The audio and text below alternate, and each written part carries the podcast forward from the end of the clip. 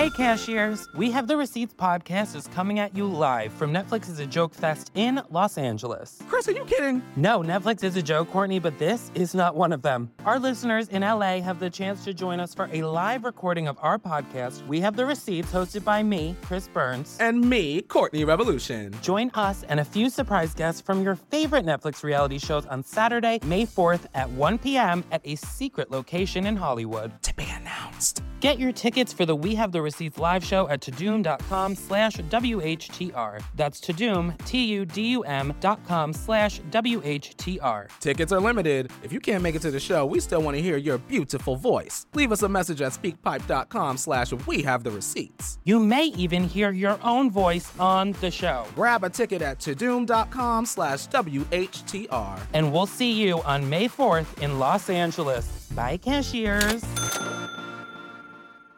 I'm Rebecca Lavoie, and this is You Can't Make This Up.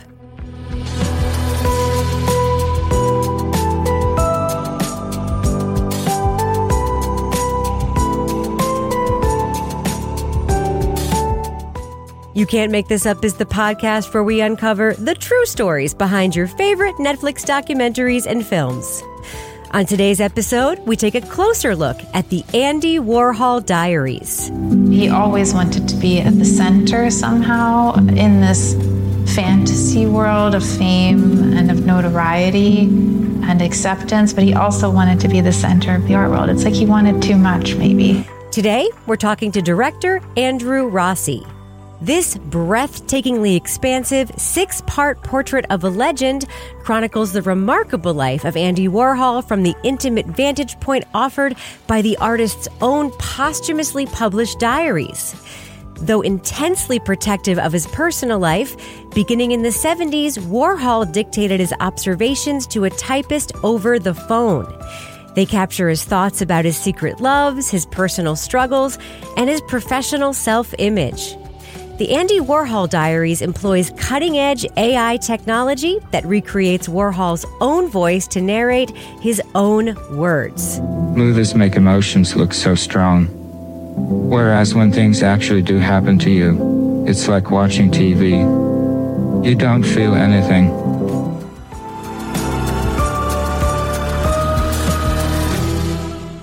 Andrew Rossi, welcome to You Can't Make This Up. Oh, thank you so much for having me. Why did Andy Warhol appeal to you as a documentary subject? What is your relationship with him? Well, Andy Warhol was famous for his line that in the future everyone will be famous for 15 minutes, famous for pop paintings of Marilyn Monroe and Liz Taylor that feature vibrant colors and repetition and the silkscreens process. But not a lot of people know about his personal life. In fact, he appeared in public as a sort of asexual robot. And I thought it would be really fascinating to understand the human behind the mask. So they are called the Warhol Diaries, but I mean, they're kind of not really diaries because this was Warhol dictating his daily thoughts and feelings and doings to Pat Hackett over the phone. How did that work? And do you have any sense of why he did that? Yes, Andy started keeping the diary as a record of expenses in the early 70s after he was audited by the IRS. And Pat Hackett, who ultimately became the editor of the diaries as a book, was at that point an intern who um, was at Columbia uh, University and would come to the office at the factory and collate all the receipts and and record these. But afterwards, Andy started sharing with her over the phone his experiences the night before. You know, went to a party and spent this much money on drinks um, and did these different things spoke to these people and over time this conversation evolved into something like a, a therapy session um, almost a confessional andy was uh, a byzantine catholic and he started sharing incredible uh, intimate stories with pat and that's what became the andy warhol diaries so, in order to convey diary entries into a documentary, uh, you need a narrator. You used AI technology to recreate Warhol's voice. And now, before I ask how you did that, can you tell me about why you did that? Yes, I I did it because again, we know Andy through press interviews and archival footage that sometimes perpetuates this coldness, this distance from him. And when you read the diaries in his own words, they have his particular cadence and his way of talking, which is very unique. We sat for hours and hours at dinner. It was perfect. Lots of drinks. And dinner was everything creamy that I'm not supposed to eat because of my gallbladder. But it was so good.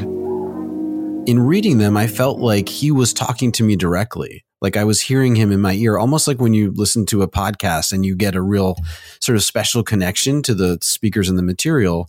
And so I felt maintaining that in the documentary form would bring people closer to him, that, that the sound of it would be as important as the visual. So using an AI uh, algorithm, I was able to basically clone his voice um, and then work with an actor, Bill Irwin, to deliver that in an organic form. And so the fusion of this, the, the interpolated model of AI and Bill Irwin um, produced the final voice that I hope makes you really think only of the raw, pure Andy Warhol and not, you know, a famous actor who's coming in the middle of that relationship. Was there some fine tuning? Like, did it sound right the first time, or did you have to play with it uh, for a while? You know, it's really extraordinary because I always had faith in this approach, but when I go back now and listen to the first um, uh, experiments with the robot voice, it was it was pretty crude. Um, yeah. And so, you know, and, and certainly it, it's a pr- iterative process. It takes a lot of, um, you know, retakes and effort to smooth it out. I think the the real next level uh, form of progress was when Bill Irwin performed. He's an incredible character actor, um, and he gave it a special um, humanity. Um, but then Resemble AI, the company, was able to graft the the data set onto that so that it sounds like Andy's Pittsburgh accent. Well, I think that Warhol's inflection, his speech pattern, is kind of uniquely suited to this technology. Does that make sense? It makes total sense because, you know, Andy always wanted to be a robot or he had himself made into one or he wanted to be a machine as well. And he spoke about the fact that machines have less problems. One of his classic lines that's sort of half funny, but also half true. I think Andy had a very sensitive heart. Um, the diaries present his queer longing in a very um, emotional way. Um, and something about the the protection, the armor of of being inside of a kind of mechanical um, box appealed to him. Life gets more exciting every day. But then I have to go home to my horrible home life where the situation with Jed gets worse every day. I mean, you think about a person constantly, and it's just a fantasy. It's not real. And so there's something about his flat voice that lends itself to an artificial, um, mechanical type of rendering. And, and I think that comes through. Hmm. The series focuses largely on Warhol's life and career during the period he was keeping the diaries. His earlier life and career are covered, however. So, what was Warhol's reputation like in the mid 70s, which is where the diaries began? So, Andy was shot by Valerie Solanas in 1968. And after that, um, you know, he was he was pronounced legally dead on the operating table after the shooting occurred. But in the years that followed that shooting, he really retreated. He um, had a, a, corset that he had to wear. He had eh, tremendous scarring and and was sort of physically weak. And then I think, as reported by those who were part of the factory scene, um, was tentative in returning to painting. So he pivots to doing celebrity portraits and and commissions, um, which was considered um, anathema in the fine art world. Like to to to be considered a, a, serious artist and to be getting paid by celebrities to do their portraits was just not um, acceptable to to the art establishment. And so, in, by the mid seventies, some folks are, are thinking that maybe he's a has been and his hmm. greatest period is is over. But what I believe and, and what I think the diaries show is that he was doing work that wasn't getting exhibited that was actually incredibly important. and reveals so much about his aesthetic sensibility and also his personal interests. Well, there is this tension throughout the series. It's a theme that there is this criticism of him being very commercial, you know, producing lots of different kinds of work, being everywhere. By the way, the clip of him on the Love Boat is incredible. Mary tells me that you want to paint her picture. Well, that's impossible. Uh, it's nothing personal, Mr. Warhol. It's it's just that we come from two different worlds.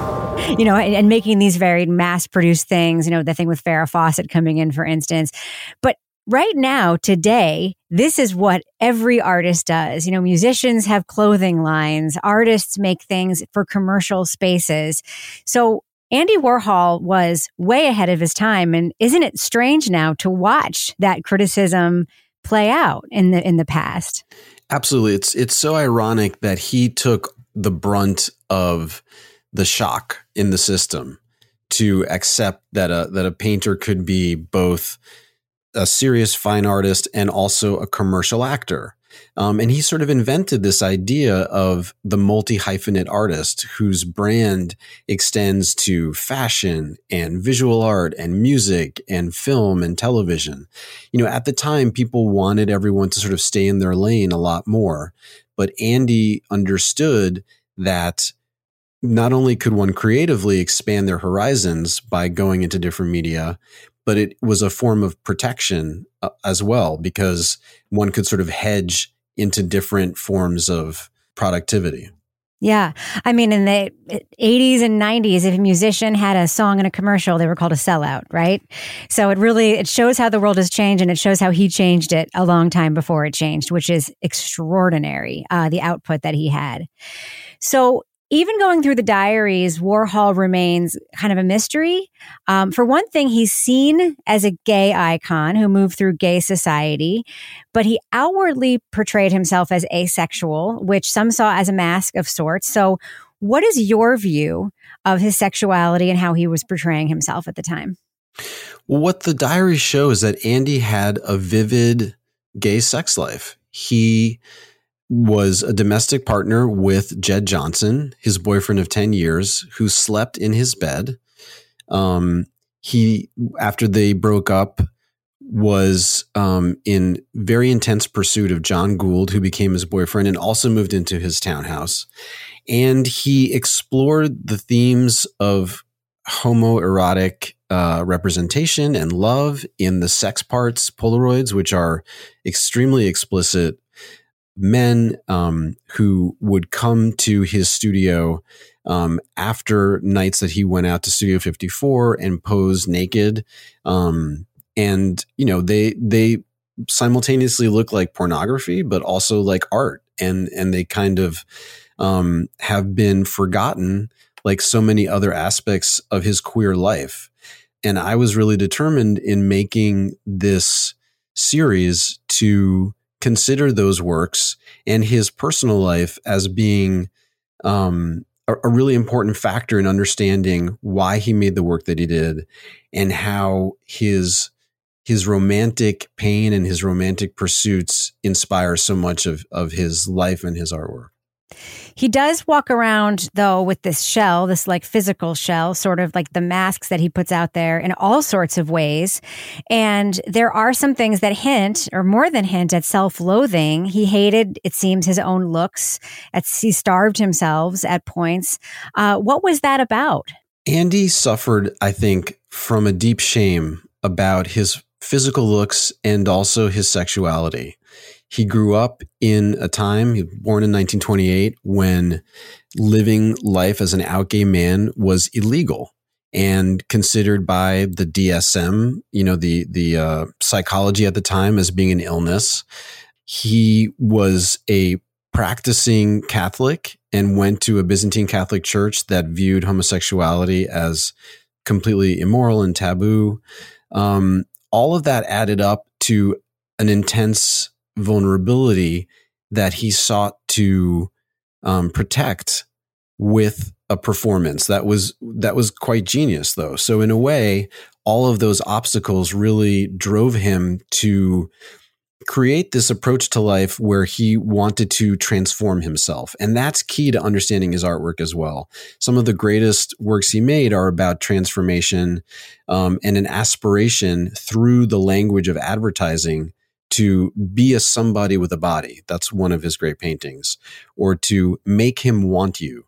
These are advertising slogans um, in works that he created on canvas that take the the commercial language and if you read them from the lens of his self-loathing and, and feeling like he's inadequate, actually show um, a really interesting way to um, to to go from before to after.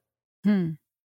It's funny though because there are moments where I mean he's he's such a chameleon really, I mean, I don't know if you saw this when you were putting the film together, but there are times where he looks like a completely different person, not just because he's wearing different clothes and, you know, different makeup and different hair, but facially, he seems to transform throughout his life just from year to year. Did you, did you see that when you were putting this film together the way that I did? Yes, that is that's such a remarkable insight. I'm so glad you caught that because, of course, there is, as you say, there are the the different eras of Andy with like the black leather jacket in the '60s, or the Brooks Brothers blazer in the '70s, or the silver jacket um, later in the '80s. But you know, one of the fascinating things in in making this, and I, I wrote these scripts to combine the diary entries with uh, particular archival materials, you can see that the day before maybe a Diana Ross concert or some event that was photographed, he had a fight with with John Gould or some other great disappointment occurred and his face literally registers the pain. Um, or that he says that he had a big modeling job because he became a male model, um, and he suffered from anorexia and and and feelings of dysmorphia, and would um, not eat, and that would then also register in the way that he looks. So it's absolutely true that he sometimes looks happy or sad or or you know emaciated and and those I included a lot of those in order to ac- accent some of the stories that are in the diaries.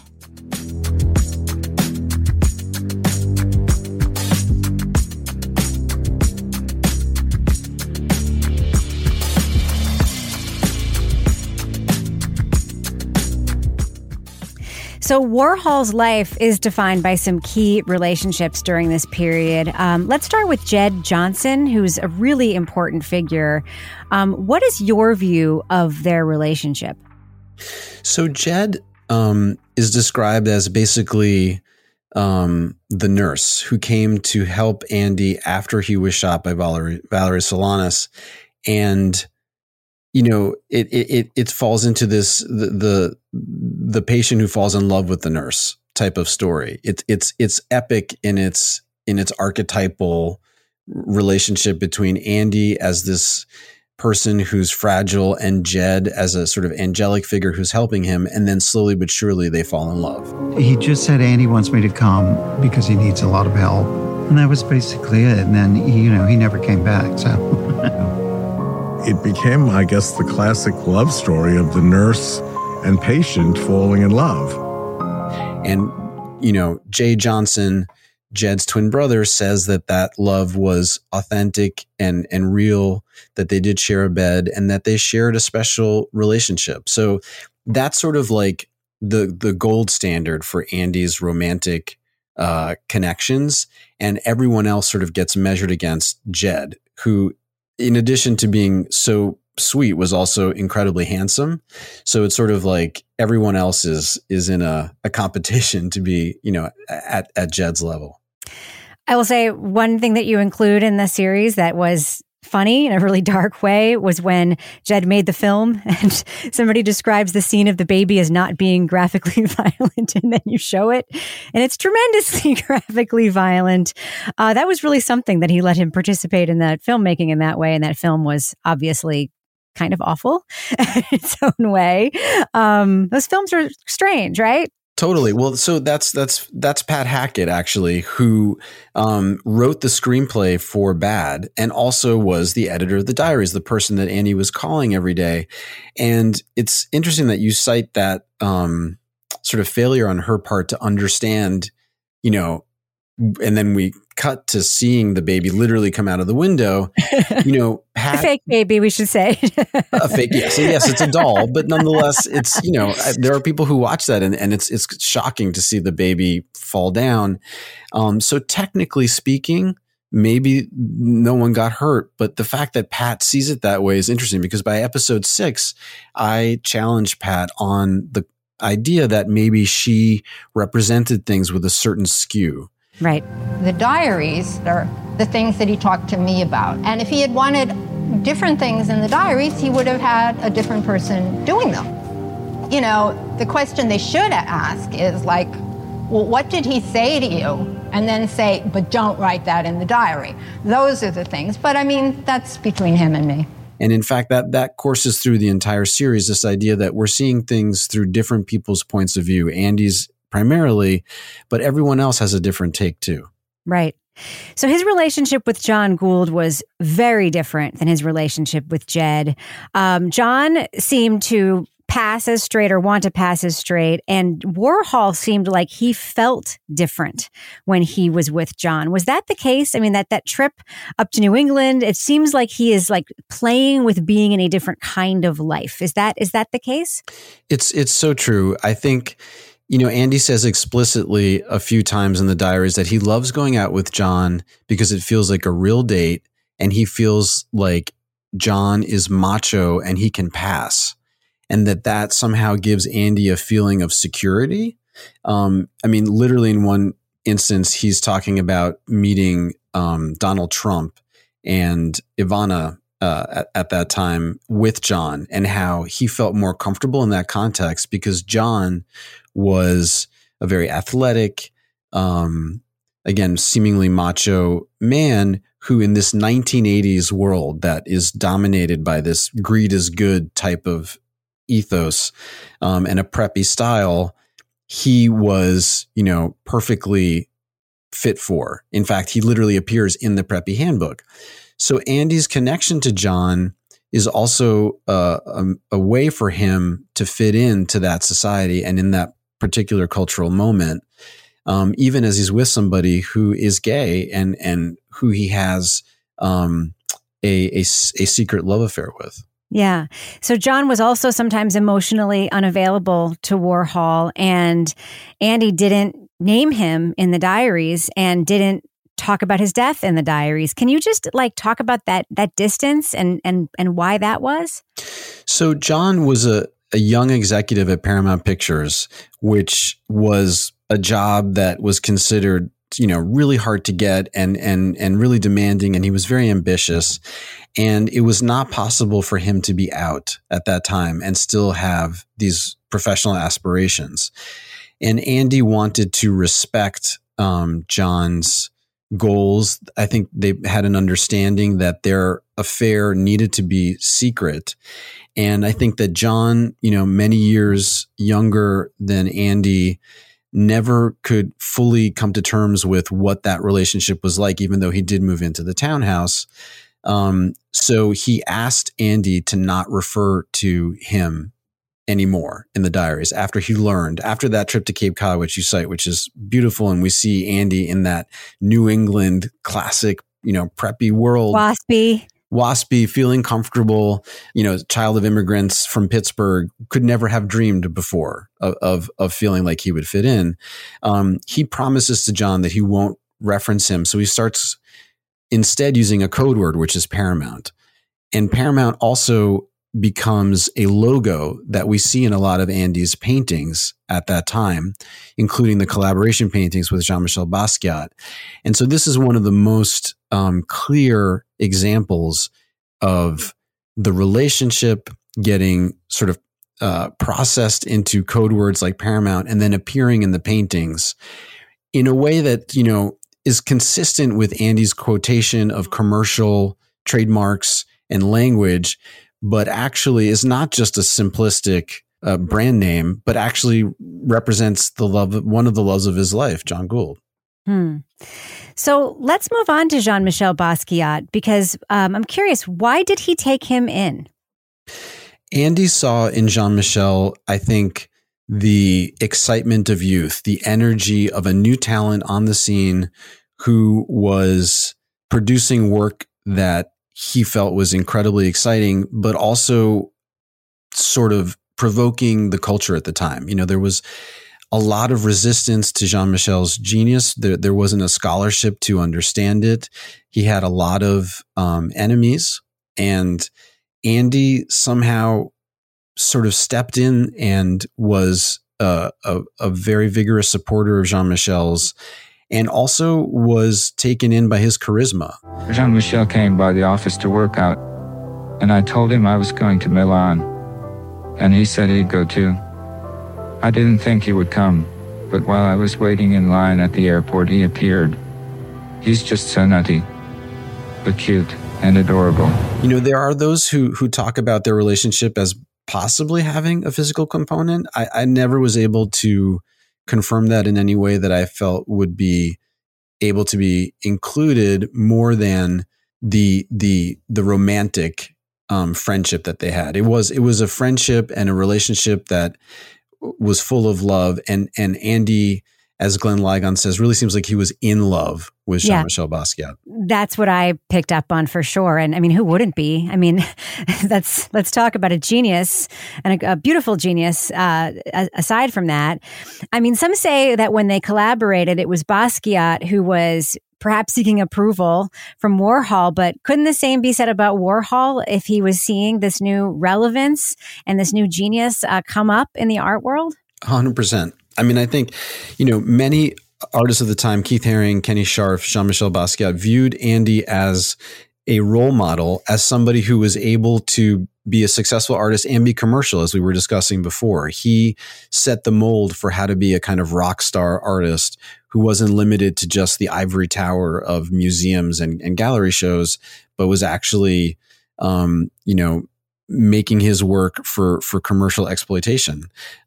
But after that initial draw from from Jean Michel, Andy actually learned a lot from from him too, from from Basquiat.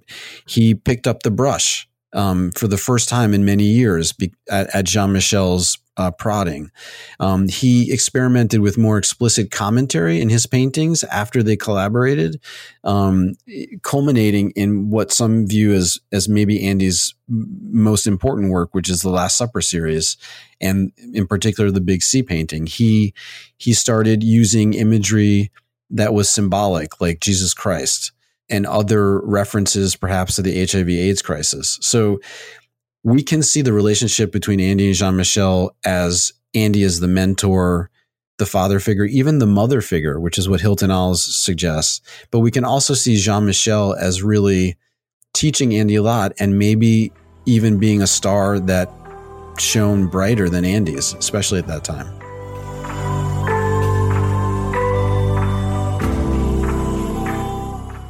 So, near the end of the documentary, Warhol is openly wondering whether he's creating art or whether he's just doing a job. Isn't it both?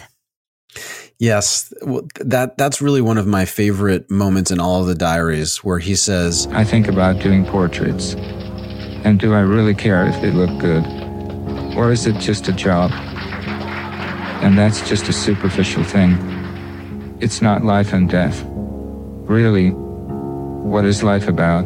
You know, and then you wonder does art come out of you or is it a product? And then he says it's complicated. I mean that that is just sort of, you know, this is coming from the man who created some of the most important images of the 20th century. He is addressing this this key question which is like is art something that's like coming out of your soul and that exists platonically in the world that you capture or do you just you work really hard at it? Um, I think Andy is completely an example of of the hybrid of the two, as you say. Like it's it's sort of both.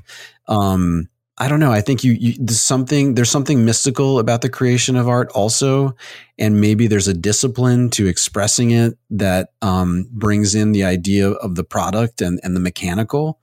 So you know, I'm sure for for every artist they view it differently. But but Andy was asking the question. Hmm. You mentioned Chris Makos earlier. Um, also, near the end, you have a discussion with him about whether or not Warhol is a gay icon. And he seems to push back on you a little bit. Can you talk about that exchange? So, that is one of the more emotional moments, I think. What does the C mean? the big C refers to either Jesus Christ or gay cancer. Where do you get this impression? I'm just curious. I mean, if you look at all of Andy's work, it's all about graphics. So maybe he just felt like there's an empty space here and the C looked good. I mean, one has to put the word gay in here to come up with the gay cancer, don't they? Because I don't see a G anywhere here. After this, you know, six episode journey of peeling back the layers of Andy and and the truth behind his performance, the depth of his love, um, I speak with Christopher about his influence on him and and his and and Andy's sexuality. And and Christopher sort of bristles and says, "Well, you know, I don't think anybody cares. You know, it's sort of like Liberace. Um, mm. People, we went to a show together, he and he and Andy, and and you know, the audience was so in love with the spectacle. I'm sure they didn't even you know care. It's like you decide is Liberace gay, and so I I say to Christopher, you know, that's really not a choice for for the viewer. Andy's or, or, or Liberace's sexuality is is a fact that that they should own, and that shouldn't be mitigated or or or or decided upon by the viewer. They they own the, their their their their own um, identities, and I think that it's this constant effort to please the the consumer or the viewer that Christopher seemed to have been stuck in that would lead him to say like, oh well, it you know it doesn't matter. You just do what the what the audience wants. And I think what the series is trying to accomplish is to say, you know, Andy's somebody who had to be coded and had to be hidden in order to pass and in order to succeed. And now hopefully um, society has gotten to a point where we can appreciate him on his own terms and mm. understand, you know, who he slept with in his own bed, you know, not to um, sort of uh, air dirty laundry or to like expose something, but rather to honor the beauty of that relationship and to further honor his artwork, which is enriched by understanding what his what his life um, included in, in in in a real way. But but I will say w- one thing, if I could, that Christopher has since seen the series, and he's been really moved, and and I think you know there there are some others who appear um, who also talk about you know the fact that they had a boyfriend and, and but they didn't want to sort of say they were gay and still don't sort of view themselves in that way. And of course identity is 100% everyone's individual understanding and choice and, and no one should have to say anything they don't want to. Um, but i think christopher in particular by being reminded of, of of of his history with andy has come out on the other side and now is is like really invigorated. Yeah. Yeah is Andy Warhol's lasting reputation in the fine art world equal to his reputation in pop culture, his enormous reputation in pop culture?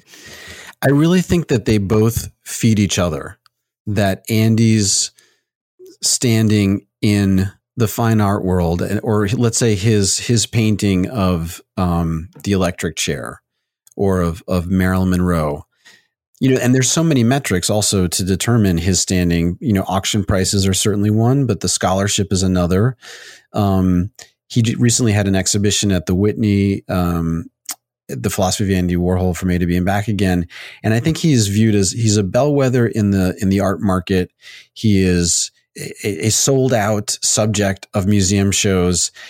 There are so many books written about him, but all of that also increases as his role in the popular culture, particularly in anticipating social media and in um, in innovating a concept of one having an avatar and and a, and a sort of like persona.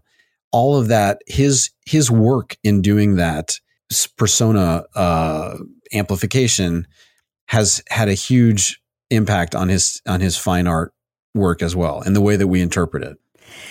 So, what are you hoping viewers will take away from your series? You know, both people who are already familiar with Warhol and people, you know, like me who primarily knew him through his images and artwork.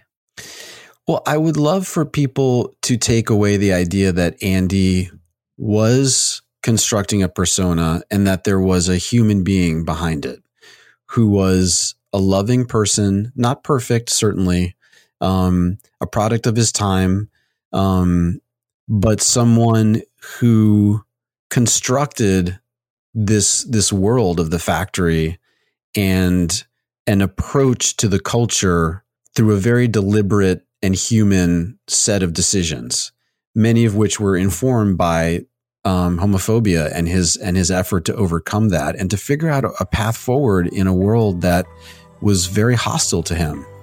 Um, I think that that just enriches the idea that you know, like he asked, you know, is is art uh, a product or does it come out of you? It's sort of both, but we see the discipline he took to craft that that persona when we understand how human he was and, and how much pain he was in. Well, I certainly took all that away and more from the Warhol Diaries. Andrew Rossi, thank you so much for joining me and talking about it.